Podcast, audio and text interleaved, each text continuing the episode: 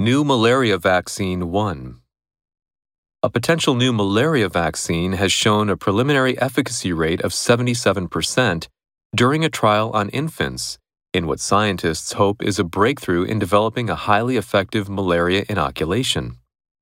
Scientists at England's University of Oxford said that the year long trial involved 450 children in the African nation of Burkina Faso and that no serious events were reported during the trial.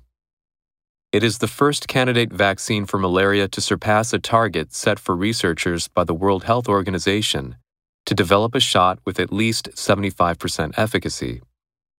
Researchers say they now plan to conduct a stage 3 trial for the vaccine on 4,800 children between the ages of 5 months and 3 years in four African countries Burkina Faso, Kenya, Mali, and Tanzania.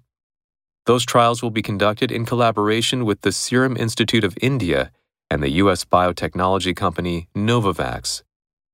The research is led by Adrian Hill, director of Oxford's Jenner Institute and one of the lead researchers behind the Oxford AstraZeneca COVID 19 vaccine. Hill told VOA in an exclusive interview that the vaccine is showing game changing results, noting that over many years, 140 malaria vaccine candidates have been tried in clinical trials, and none of them has had an efficacy over 75%. Preliminary. First, you need to take a few preliminary steps. Efficacy. The efficacy of the booster shot is in question. Inoculation. The rate of inoculation remains low.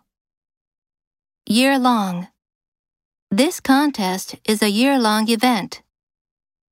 Surpass. The golfer surpassed last year's record. Exclusive. He recounts his past in a newspaper exclusive.